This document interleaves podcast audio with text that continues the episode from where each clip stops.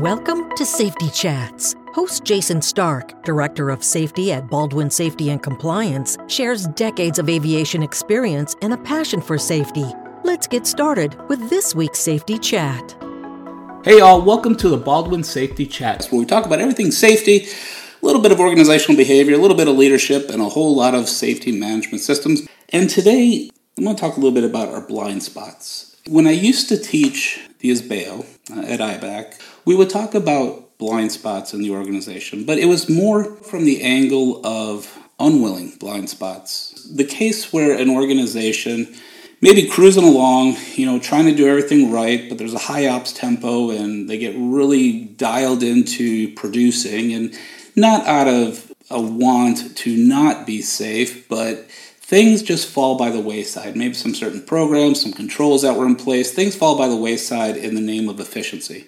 And it's not, like I said, intentional, but it happens. When we talk about in class, there's a chance for the organization to reset and hit pause, take a look at what they're doing, compare it against to what they should be doing, and that was the idea of the internal evaluation.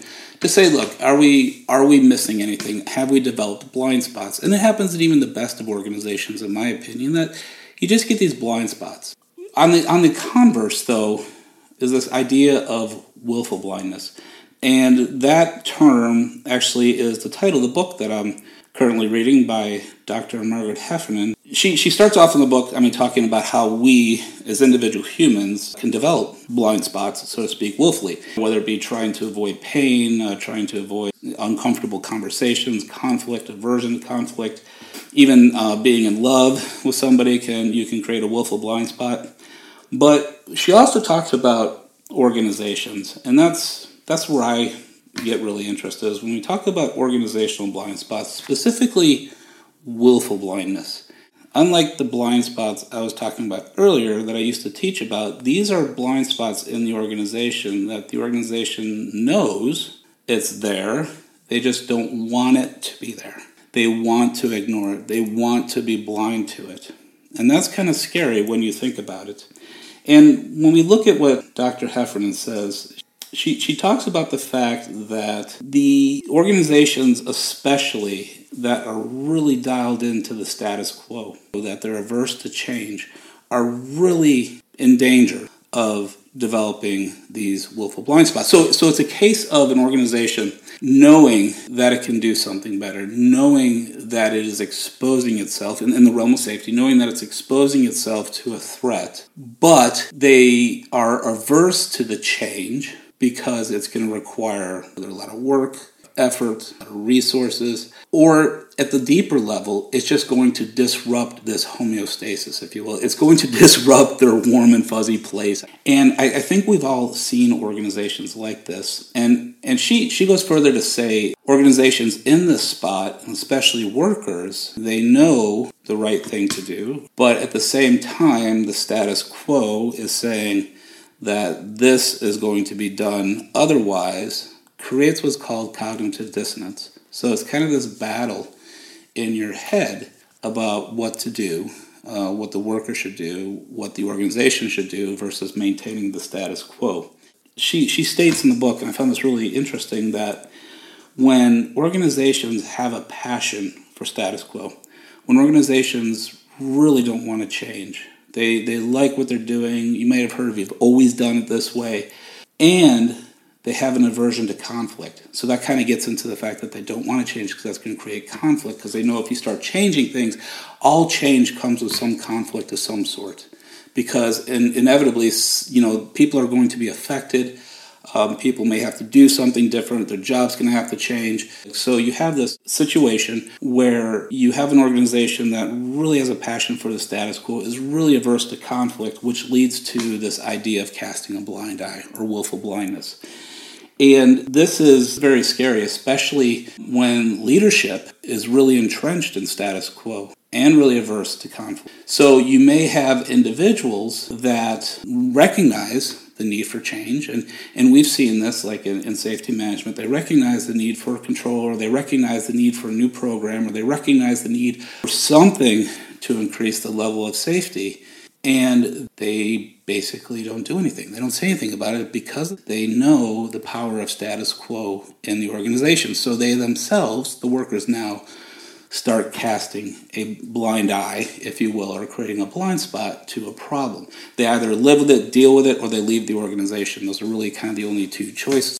Generally speaking, leaders want to know what's going on in the organization. They want to know what could go wrong, or they want to know what they could be facing. But here comes this cognitive dissonance. They don't want to know because they don't, they're averse to change and they want to keep the status quo because they know to address what needs to be done is going to create change. They're averse to change, they're averse to conflict. And next thing you know, they take the most efficient route, the easiest route, and end up just kind of staying with the status quo. Because it's easier to stay with the status quo, right? It is easier just to keep going the way things are going. And especially if you have the mindset, well, nothing's happened yet, and we all know what that mindset gets you. So you have these leaders that they are averse to change and they are afraid of conflict. It really prevents the followers from having a voice. So, so it creates a situation where people cannot speak up, where people can't say that something's wrong um, when leaders are averse to change and they want to maintain the status quo, even though they may know deep down that something needs to change. In their leadership style, they're going to create an environment where people are not going to want to speak up. And in, in some behavioral and organizational behavior terms, that's called psychological safety. They don't people don't feel safe to express themselves. They don't feel safe to bring up problems because of the fact that leadership has created the atmosphere where we are going to maintain the status quo. And that, my friends, is heartbreaking in a sense because a good leader, good leadership should embrace input. And that's the whole idea of safety management, right? It's the idea that this you have this formalized system that's bringing in information from these very people that are doing the job, from these very people out there in the front line. And from this information, the leadership in the organization is supposed to learn and understand what needs to be done, what needs to be done to make the system safer, to what needs to be done to protect the organization, its people, its assets from these threats that have been identified. And when they may even see this in the data, but they realize that it's going to take a massive change, it's going to take a big change in the way they do something, then they shut down and say no we're just going to maintain the status quo and that that is a battle I think maybe a lot of us have faced as safety leaders that we have seen where we have presented the case for something that needed to be done. We presented the case for something that needed to be changed. And when we take it to leadership, they kind of brush it off because it's not saying that it's a bad idea. It is that aversion to change, it is that aversion to disrupting the status quo how do we how do we change that?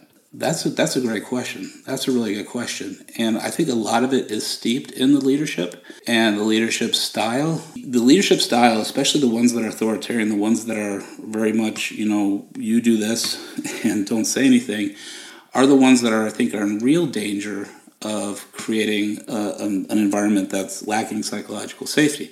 But when we look at other leadership styles, just to throw some names out there, you know, transformational, transcendental, uh, servant leadership, one that I that I study, uh, those are those are really good from behind leadership styles that really put the person in focus rather than organizational goals or organization status quo.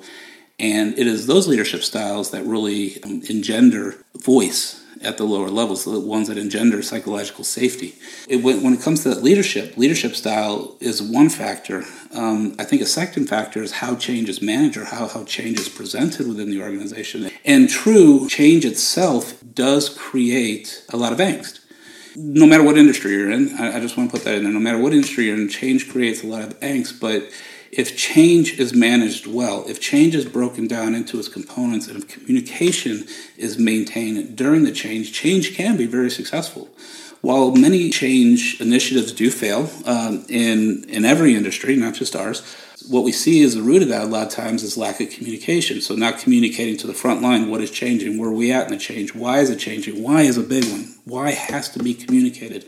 Um, when that's not communicated, when we're just starting to throw things out there, people become very resistant, very reticent, and again want to maintain the status quo because that's what's comfortable. So if if the change is managed and communicated well in everybody that needs to be involved, especially in the scope of the change, a large scope of the change, you got to get a lot of people involved and do a lot of frequent communication. It's a small change, maybe not so much. But it's that idea that we can't do this in a silo. We have to be proactive in our communication. So, going back full circle, we talked about organizations developing blind spots un- unwillingly and it happens. It happens to the best of organizations. And usually, you know, an internal evaluation program, self evaluating, self inspecting, or getting an outside individual uh, does really good to illuminate those blind spots. And, and organizations that are embracing to uncovering failures and faults will look at those evaluations very positively and very thankfully. Um, so that they can readdress that blind spot and get on with operations. It's those organizations that know deep down they have a problem but are resistant to changing the status quo because they're resistant to conflict. They're resist- resistant to that to that turbulence that will be present during some of the change um, that develop what we call willful blindness or these willful blind spots. And despite how many people in the organization that know about these blind spots, if leadership, again, is resistant to change, wants to maintain the status quo, um, a lot of times the leadership style is going to be so that the environment isn't there to help illuminate these blind spots or to show that the organization is willfully being blind. It's kind of a, I guess, a disconcerting thing I feel that if, if we address the leadership, um, it's not like you can go tell your leader, hey, you need to be a different type of leader. But if we can show, if we can give an example of that type of leadership, if we could say, look, these are our people working in the front line and we've identified this issue, and while it may take change, we can manage this change logically, effectively, and efficiently so that we can increase safety in operations and prevent something bad from happening. You know, some people are just, you know, they're just unmovable but we have to try. So we need to look at leadership. We need to look at how we manage change and how we communicate change in order to help organizations deal with these willful, willful blind spots. And I hope that in, in your organizations, you don't necessarily have willful blindness, things that you're just dealing with because it's the way things have always been done and you know it's a problem.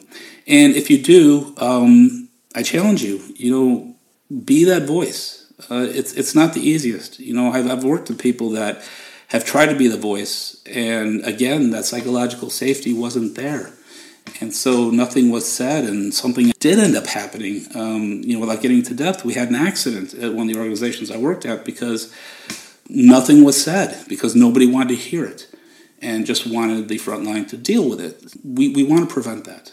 We we don't want that in our operations. So I would challenge you. You know, say, look, can we do this? Put put our own. And I know you're sitting here saying, "Well, it's easy for you to say, you know, you're doing this from behind the podcast, not the front line." But true, I've been there. But I'd like to challenge you: if there are willful blindness, illuminate that blindness. You know, do something about it, or have the organization do something about it, so that something bad doesn't happen. Um, good book. If you ever pick it up, it's Dr. Margaret Heffernan. It's called Willful Blindness. It does go deep into a lot of the psychological reasons why we or organizations willfully are blind to certain things. Yeah, encourage you to pick up and read it. That's all we have for this one. Thank you so much for joining. Um, as always, if there are ideas that you want to talk about, please send that on to me. We'd love to hear any questions that you may have. And um, until next time, guys, thanks for joining and, and be safe. This podcast is brought to you by Baldwin Safety and Compliance, the leader in safety management for the transportation industry. Since 2004, Baldwin has been providing state of the art solutions and 24 7 support to the aviation and transportation industries. Baldwin's clients include all sizes and types of transportation operators. Baldwin provides safety and related business services to commercial and non commercial transportation operators, medical transporters, FBOs, MROs, airports, flight schools, UAS operators, firefighters, OEMs, ground transport operators, and others. Visit baldwinsms.com to discover how Baldwin can enhance your organization's safety program.